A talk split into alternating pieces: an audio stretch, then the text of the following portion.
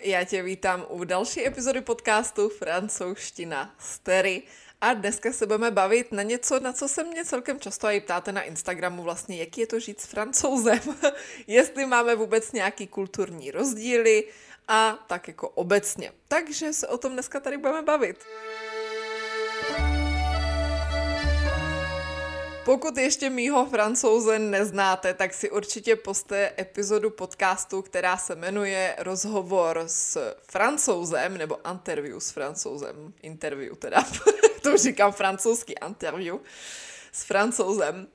A tam se o něm toho dozvíte spoustu. Pokud ještě nejste úplně francouzsky tak zdatní, ale chcete o něm vědět trošičku víc, tak na naše Hero Hero jsme dávali vlastně celou transkripci tohoto podcastu, včetně českého překladu, takže odkaz na Hero Hero najdete v popisku uh, tohoto podcastu. Věc, kterou zná asi jakýkoliv mezinárodní pár, nebo prostě pár, kde dva nemluví stejnou řečí, nebo není to jejich rodný jazyk, nebo nemají stejný rodný jazyk, abych se vyjádřila úplně přesně, tak je prostě jazyková bariéra. Já můžu říct, že třeba dneska už je to v pohodě od doby, co mluvím francouzsky plynule, tak eh, nejsou tady ty nedorozumění mezi náma, ale když jsme se ještě bavili anglicky, tak to bylo něco strašného.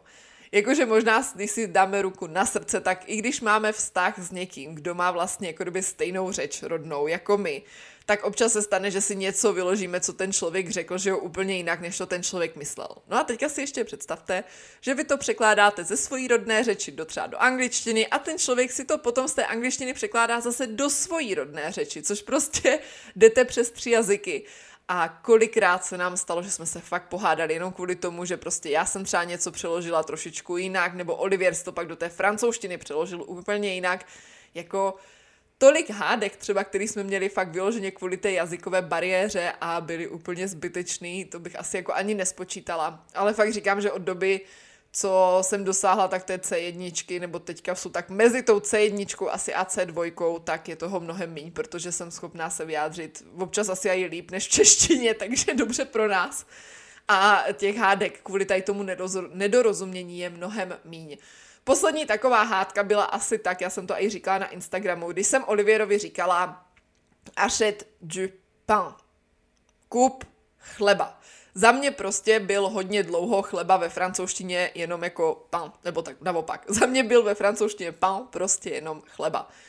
Ale už to, no, to bude taky dlouho, to bude tak dva roky už, no, ale každopádně. Uh, Uh, myslela jsem si teda, že to znamená jenom chleba, jenomže problém je to, že pain je obecně i pečivo ve francouzštině, což znamená, že když řeknete francouzovi achète du pain, tak on to bere, aby koupil pečivo, což třeba můj francouz z Bretaně v každém případě vždycky dojde domů s bagetou, když mu toto řeknu, ale já jsem chtěla ten chleba, takže to bylo takový naše poslední nedorozumění, kdy jsem ho vlastně zdrbala na dvě doby, proč, když mu řeknu, ať koupí chleba, tak dojde s bagetou, jako jestli, jako čemu vlastně nerozumí. A na to on to mi vysvětlil teda, že pan je aj obecně pečivo, takže ano, i takovéhle věci můžou vzniknout kvůli jazykové bariéře a mě to třeba v ten moment strašně vadilo, protože jsem chtěla prostě vařit něco, k čemu jsem potřebovala chleba, takže třeba asi úplně si řeknete, jako proč se kvůli tomu rozčiluješ.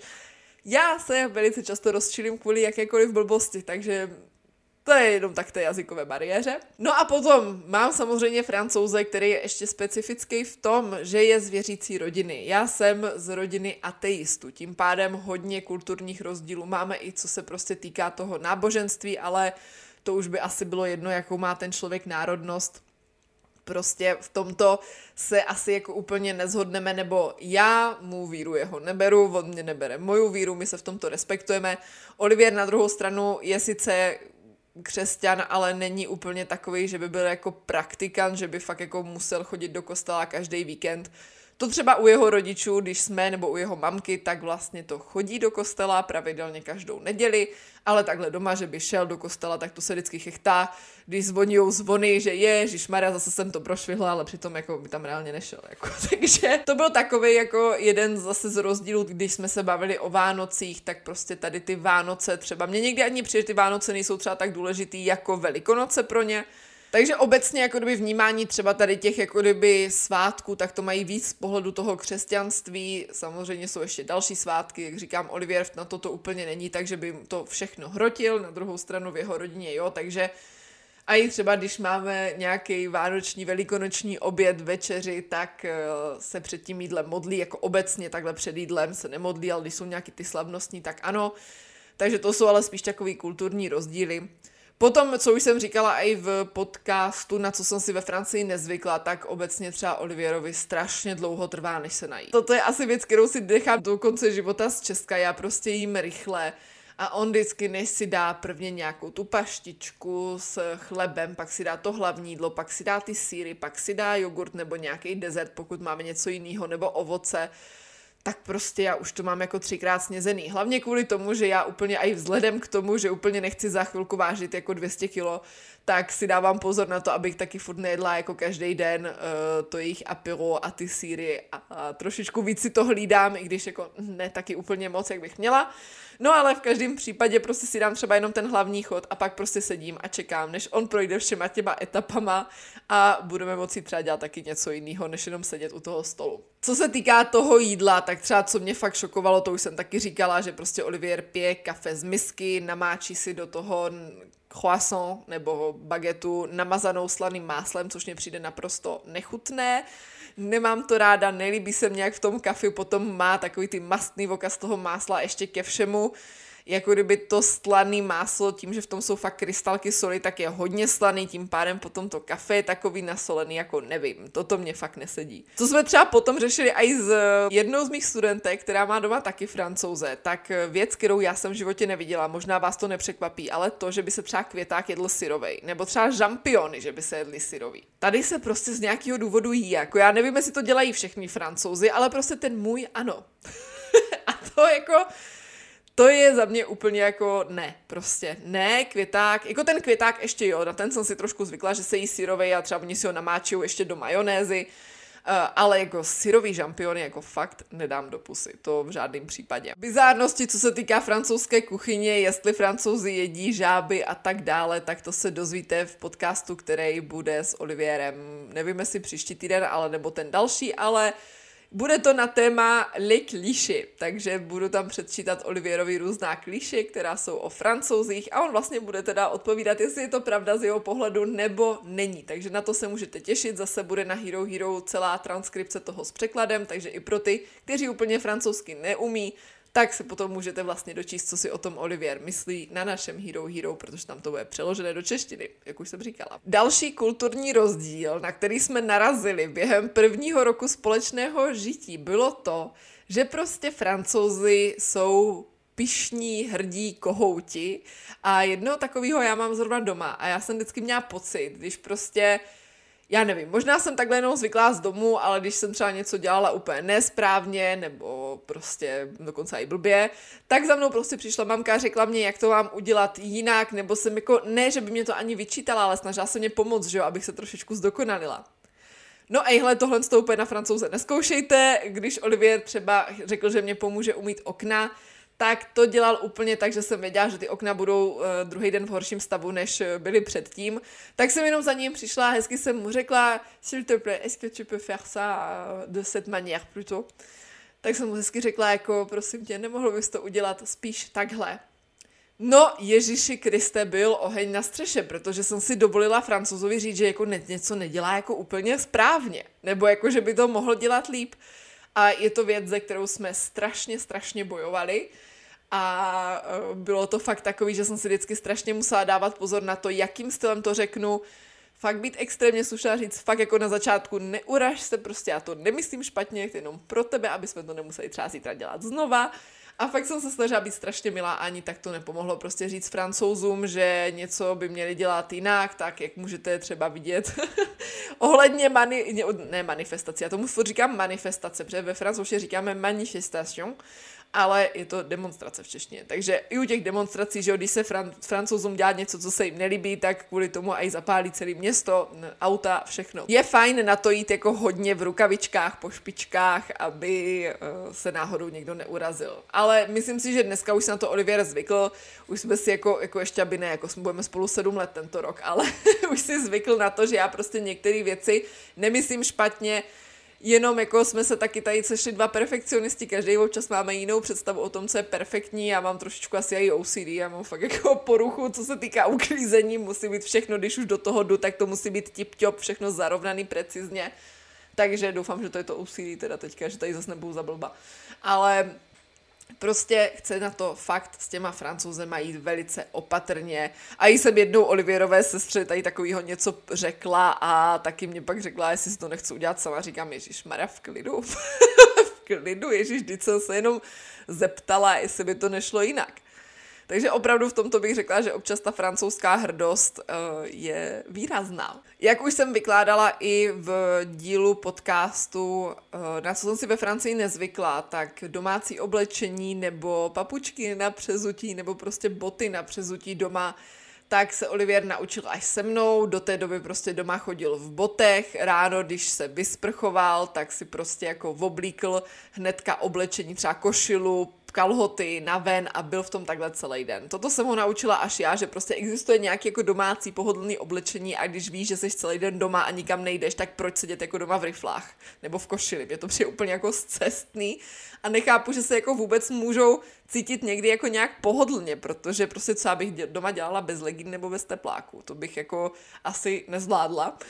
A Naštěstí Olivier toto vzal dobře, pro něho je i výhoda, nebo bere to jako výhodu, že se prostě doma v botech nechodí, že je tady čisto, protože řekněme si zcela upřímně, často se mě ptáte, jestli teda francouzi víc uklízí tím, že se chodí doma v botech a zcela upřímně neřekla bych. Já to úplně tady nechci moc jako generalizovat nebo říkat, že všichni francouzi jsou takový, Olivier je taky, jako je to furt každý jsme jedinečný, tím pádem to, že Olivier je nějaký, neznamená, že všichni francouzi budou takový, takže kdyby náhodou mě tady někdo chtěl chytat za slovo a říct, že všichni francouzi takový nejsou, tak já to vím. Ale Vykládám vám tady případně zkušenosti o tom, jaký je život s mým francouzem, který ještě teda je z Bretaně z fakt z takové tradiční rodiny. Což uh, další věc třeba, která jako nám třeba hodně dělala problém, co se týká kulturních rozdílů, tak já jsem víceméně vychovaná v rodině, kde se všechno musí udělat hnedka, všechno se musí udělat víceméně rychle. Olivier je zase z rodiny, kde je na všechno čas, je jedno, když přijdeš někam pozdě, prostě oni jsou občas takový free, mě tady přijde. Tady je první jako na prvním místě zábava a potom práce, u nás doma to vždycky bylo naopak, prvně práce a potom zábava, takže v tomto se občas taky rozcházíme, ale opravdu bych netvrdila, že třeba takovýhle bude každý francouz, prostě každý francouz je taky jiný. Ono ve Francii za mě i hodně záleží na tom, v jakém jste regionu, z jaké rodiny ten francouz je a podle toho se to liší. V každém případě já jsem extrémně rychlej člověk, furt potřebuju něco dělat, možná to i vypovídá o tom, že prostě mám fakt jako hodně práce, mám studentky, máme Hero Hero, máme kurzy, mám podcast, prostě furt něco musím dělat a Olivier je zase takový, že by furt tak jenom odpočíval a ideálně prostě nic nedělal. A já jsem fakt takový akčňák, prostě potřebuju furt mít něco na práci, nějakou aktivitu, ale Olivier jako má na všechno čas a všechno mu tak jako trvá, takže občas s tím taky teda bojujeme. Další věc, ve které si myslím, že máme trošičku velký problém, tak je vlastně to, že Olivier mě vždycky říká, že mluvím strašně nahlas. Olivier má celkem často migrény a vždycky mě říká, že prostě sedím vedle něho, ale mluvím tak strašně nahlas, že on má pocit, že řvu. A já jsem si vždycky říkala, že to přehání na druhou stranu. Když tady byla minulý rok mamka na Vánoce a byli jsme u Olivierové mamky, tak jsem zjistila, že jsme asi reálně jako Češi prostě fakt hlučnější než francouzi, protože my se s mamkou smějeme na hlas, asi teda mluvíme víc na hlas a zase ta Olivierová rodina, oni jsou takový jakože rádoby jako sofistikovaní a prostě mluví víc tak jako pomalinku a potichoučku. No a my jsme prostě takový jako, já nevím, je to přijde, kdyby jsme byli nějaký buranky z Brna prostě a mluvíme nahlas, hodně gestikulujeme, oni jsou spíš takový jako utápli trošičku. No, takže to mě ještě tak jako napadlo takový další, že fakt třeba Olivier vždycky se mnou trpí, že prostě jedeme v autě a on má dojem, že já řvu, přitom já mám pocit, že mluvím normálně a zase když začnu mluvit jako by v, na úrovni, jak by chtěl on, tak v ten moment já mám pocit, že prostě šeptám. A je to něco, s čím bojujeme velice často, především když má Olivier migrény. Jinak si myslím, že to by asi byly všechny věci, co mě tak jako napadly, přece jenom Jsou tam nějaký rozdíly, za mě fakt nejhorší asi bylo to si zvyknout na to, dávat si pozor na to, jak věci říkám a aby se to náhodou Oliviera třeba až příliš nedotklo nebo nedotklo se to jeho hrdosti, samozřejmě jazyková bariéra, což je úplná klasika. No a potom takový ty běžný denní drobnosti, hodně věcí třeba, co, v čem se tak nezhodneme, je i prostě v tom, že si myslím, teďka to nechci, aby mě potom nějaký feministky třeba ukamenovali, ale prostě já jsem žena, on je muž, tím pádem prostě v určitých věcech se taky nezhodneme, jako třeba, teďka na něho nechci tady práskat něco, ale jako takový to, že každý ráno pozbírám jeho oblečení na zemi nebo ponožky, to si myslím, že je spíš chlapská věc, i když neříkám, taky tam občas něco švihnu a najdu to tam druhý den, že jo, ale Uh, není to zase, nejsme zase tak rozlišný kultury, já si myslím, že potom je tam třeba víc věcí, jak jsem se už bavila tak jako obecně v té epizodě, na co jsem si ve Francii nezvykla. Ale jinak uh, si myslím, že Olivier, takhle, kdybych jako vám o něm měla taky říct jako něco hezkého a nejenom tady v čem jsme si rozdílní, nebo třeba co mě vadí, tak je prostě strašně zlatý a on je takový hodně submisivní, ale já jsem takový, taková domina občas, nebo takový diktátor, bych spíš řekla, jsem takový diktátor doma. Co je důležité třeba o nás vidět, tak eh, my jsme úplně odlišní. Já jsem ráda doma, eh, nemám moc ráda, když jsem mezi hodně lidma, nebo když jsou nějaký večírky, kde je 20 lidí, já jsem takový asociál trošičku, Olivier je zase extrémní extrovert, on by se mohl bavit s kýmkoliv, o čemkoliv, prostě nevadí mu, když je hodně lidí já jsem rychlá, on je pomalej zase ve věcech, já jsem takový nervák, Olivier je strašně klidný. Já možná mám tendenci být spíš víc uh, pesimista, nebo asi bych řekla realista. Olivier je zase věčný optimista. Uh, možná je trošku víc naivní, nebo vidí ve všech jenom to dobrý. Já zase to vidím trošičku možná víc negativně. Ale podle mě některé tady tyto věci v tom vztahu nejsou žádný vztahový expert, ale já si myslím, že třeba proto nám to spolu tak funguje, protože my se doplňujeme, zároveň se od sebe určitý věci učíme. Já se učím, že nemusím se nasírat kvůli každé blbosti. Olivier se učí, že některé věci jdou vyřídit rychle, bez toho aniž by člověk musel vykládat, jak je to ve Francii třeba zvykem, že je všechno strašně komplikovaný, náročný a prostě nevím co. Dají se věci udělat rychle a i takže uh, myslím si, že toto z nás dělá jako pár, že nám to spolu jde, samozřejmě jsme úplně jako kdokoliv jiný, pohádáme se občas, uh, čím víc spolupracujeme, tím víc se hádáme teda. Od té doby, co jsme začali dělat na Hero Hero, tak se pravidelně každý víkend při té práci rafnem kvůli něčemu, protože, jak jsem říkala, my jsme oba dva perfekcionisti, v tomto si sedíme dost, na druhou stranu, každý máme trošičku jinou představu o tom, co je perfektní, takže občas u té práce spolu nesouhlasíme úplně ve všem. A jak říkám, já se vytočím, hádám se, Olivier se na mě kouká a nehádá se, ale prostě je takovej v klidu. Ale musí počkat, než já zase vychladnu a pak můžeme postupovat dál. Třeba i když jsme natáčeli podcast um, u těch jídel, tak tam jsme se taky rafli, takže jsme to museli na chvilku zastavit a potom pokračovat, než jsem se uklidnila, jinak bych jako nebyla vysmátá, jak tam v tom podcastu úplně jsem. Takže tak, eh, toto byl taky zase takový další freestyle podcast trošičku, neměla jsem to moc připravený, brala jsem věci, jak mě napadaly z hlavy.